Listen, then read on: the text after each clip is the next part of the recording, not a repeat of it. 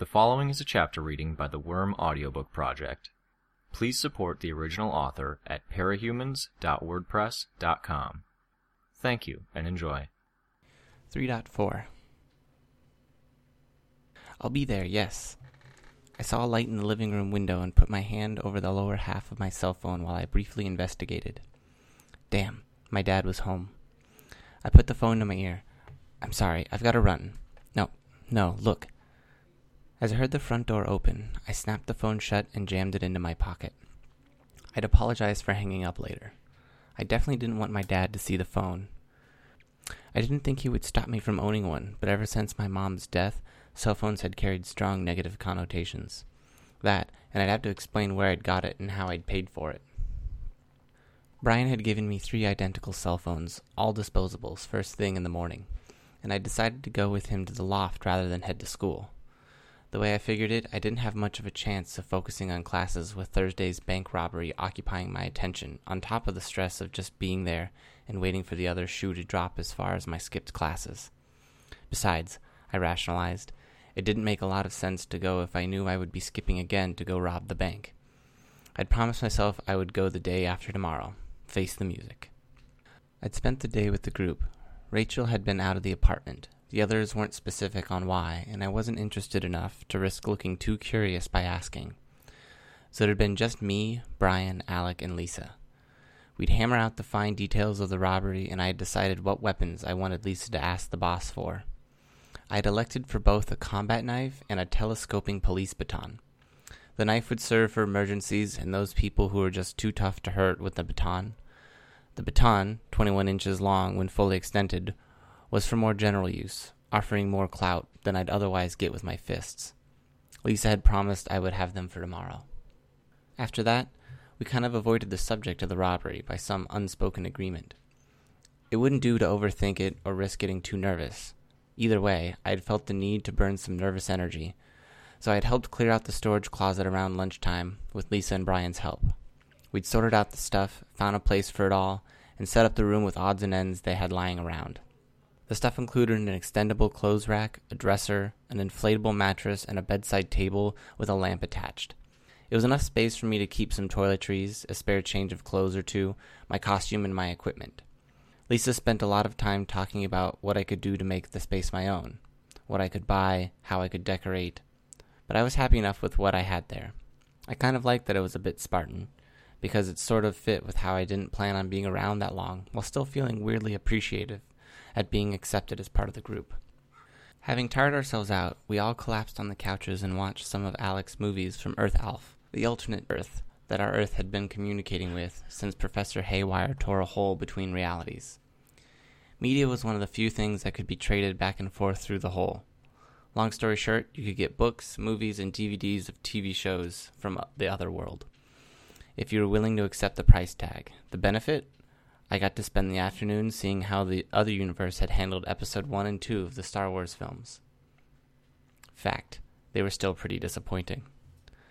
By the time my dad got in, I had pork chops defrosted, dusted with lemon and pepper, and sitting in a frying pan, with vegetables in the microwave. Cooking was sort of something you started doing when you only had one parent, unless you really, really liked takeout. Hey, uh, my dad greeted me. Smells good. I started dinner a bit early because I have somewhere I want to be tonight, if that's cool. He tried to hide it, but I could see a bit of disappointment. Of course, he said. Your new friends? I nodded. Let me get changed, and then I'll ask you all about them, he promised as he headed upstairs. Great. I hadn't had to answer these questions last night because my dad had been working late. My mind started racing to anticipate questions and come up with plausible details. Should I use their real names, or at least the names they had given me? I wasn't sure if that would be a breach of trust.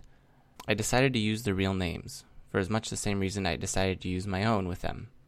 It just prevented disasters if my dad ever happened to meet them, which was a terrifying thought, or if they called for me. I didn't need to worry about my dad hearing about four kids being arrested, all of whom had the same name as my friends. Since most or all of them were minors and their names would be kept from the media under the law, I was also under the impression that the courts didn't always unmask capes when they arrested them. I wasn't entirely sure what was up with that. It seemed like something to ask Lisa about. By the time my dad had come back downstairs, I'd resolved to try and keep my lies as close to the truth as possible. It would be easiest to keep everything straight that way. That, and I hated lying to my dad. My dad had changed out of the dress shirt and khakis into a t shirt and jeans. He mussed up my hair and then took over the last bit of cooking. I sat down at the table so I could talk to him. So, what's going on? he asked. I shrugged. I hated feeling this tense around my dad. He'd never bugged me about the bullying, so I'd always been able to come home and sort of let my guard drop. I couldn't do that now, because I was just waiting for the other shoe to drop as far as my skipped classes and my new friends brought a whole new mess of secrets and lies into the mix as well. I felt like I was on the verge of a terminal breach of trust. One mistake or single concerned phone call from the school, and my dad would probably flip, and things wouldn't be the same between us for a long time. Are you going to tell me their names? he asked. He set the food on plates and brought it to the table. Brian, Lisa, Alec, Rachel. I confessed. They're all right. Get along with most of them. Where did you meet them? School? I shook my head. I wanted to get away from school for a bit, so I caught a bus downtown to catch a bit of a break. I ran into them at the library. Partial truths. You couldn't really catch a bus downtown and back during the lunch break. I tried when avoiding the trio, but I doubted my dad would research that. I did sort of cross paths with the Undersiders at the library, though. They go to the library at lunch? What are they like? Brian's pretty cool. He's the one I've talked to the most. A boy, huh? My dad wiggled his eyebrows at me. Dad, stop. It's not like that, I protested. I doubted Brian had the slightest interest in me, not least because I was two or three years younger than him. Besides, well, I was me. I opted not to mention the age difference to my dad. Changing the subject, I said, Lisa's all right too, really smart, though I haven't talked to her all that much. It's nice being able to hang out with another girl again, even if she's pretty different from me. If she's smart, she can't be that much different from you. I could have kicked myself. I couldn't explain she was a bad guy, while I was an aspiring superhero, or exactly how she was smart. I talked myself into a minor corner where I didn't have an answer ready, and needed to avoid doing that. Fumbling for an answer, I said, She's only a year older than me, and she's graduated high school already. That was the truth. She cheated, but she did technically graduate. My dad smiled. Tell me they're all excellent students that can serve as good role models for you. I could have choked. Good role models? Them? I kept my composure and limited myself to a little smile and shake of the head. Sorry. Alas. What about the others? Alec is the youngest, I think. Kind of hard to connect with him. He's an amazing artist from what I've seen, but I don't really see him draw. It seems kind of hard to get him interested or involved in anything. He always looks bored. As I said the words aloud, I realized they weren't exactly true. The two times I'd seen Alec react to anything had been when he'd been playing a little prank on Brian, tripping him, and after Bitch and I had been fighting. A streak of schadenfreude to his personality, maybe. And the last one? Rita? Rachel? Yeah, Rachel. I don't get along with her. I don't like her. My dad nodded and didn't say anything. I was halfway expecting the typical parent line of, maybe if you try to show some interest in things she likes, or some other inane advice. My dad didn't pull that on me. He just took another bite of pork chop. I elaborated a bit to fill the silence. She wants things her way, and when she doesn't get them, she gets mean. I don't know. I get enough that at school, you know? I know, my dad said. It was a good lead in for him to question me about what was going on at school, but he didn't take it. He stayed quiet. I felt immediately grateful right then. My dad was respecting the boundaries I'd set, not pushing, not digging for more. It made this conversation so much easier than it might have otherwise been, and I knew it couldn't be that easy for him. I felt like I owed him something for that. Sighing, I admitted, like at school, the the people who were giving me a hard time, they sort of ganged up on me on Monday. Just, you know, taking turns insulting me. That's why I needed to get away and went downtown. I felt embarrassed saying it because it was humiliating enough to live through that without having to recap it, and because it felt so disconnected from the rest of the conversation. But if I didn't say it right then, I don't know I would have been able to. My dad sort of went still. I could see him composing himself and choose his words before he asked. Not to diminish how much it sucks to get put down like that, but they didn't do anything else. I raised my eyebrows in question as I chewed. They had kind of, but I couldn't really say They used mom's death to fuck with my head, without having to explain the Emma thing. Anything like what happened in January? He asked. I lowered my eyes to my plate, then shook my head. After a few moments, I said, No, January was a one time thing. They've pulled smarter pranks since then. Hassled me, but no repeat performances on that front. I made air quotes with my fingers as I said pranks. Okay, my dad said quietly. That's a relief to know. I didn't feel like sharing anymore. You'd think I would feel better after opening up, but I didn't. I felt frustrated, angry, and awkward. It was a reminder that I couldn't have a real conversation with my dad like I used to be able to. More than anything, I felt guilty. Part of the guilt was because I'd apparently let my dad think that every time I was bullied, it was like that had been that day, nearly four months ago, when things had been at their worst. I stabbed at a bit of fat with my fork. When are you going out? my dad asked. I glanced at the digital clock on the stove and noted the time. I was glad for the excuse to escape. Now? Is that okay? I won't be long. Meeting your friends? he asked.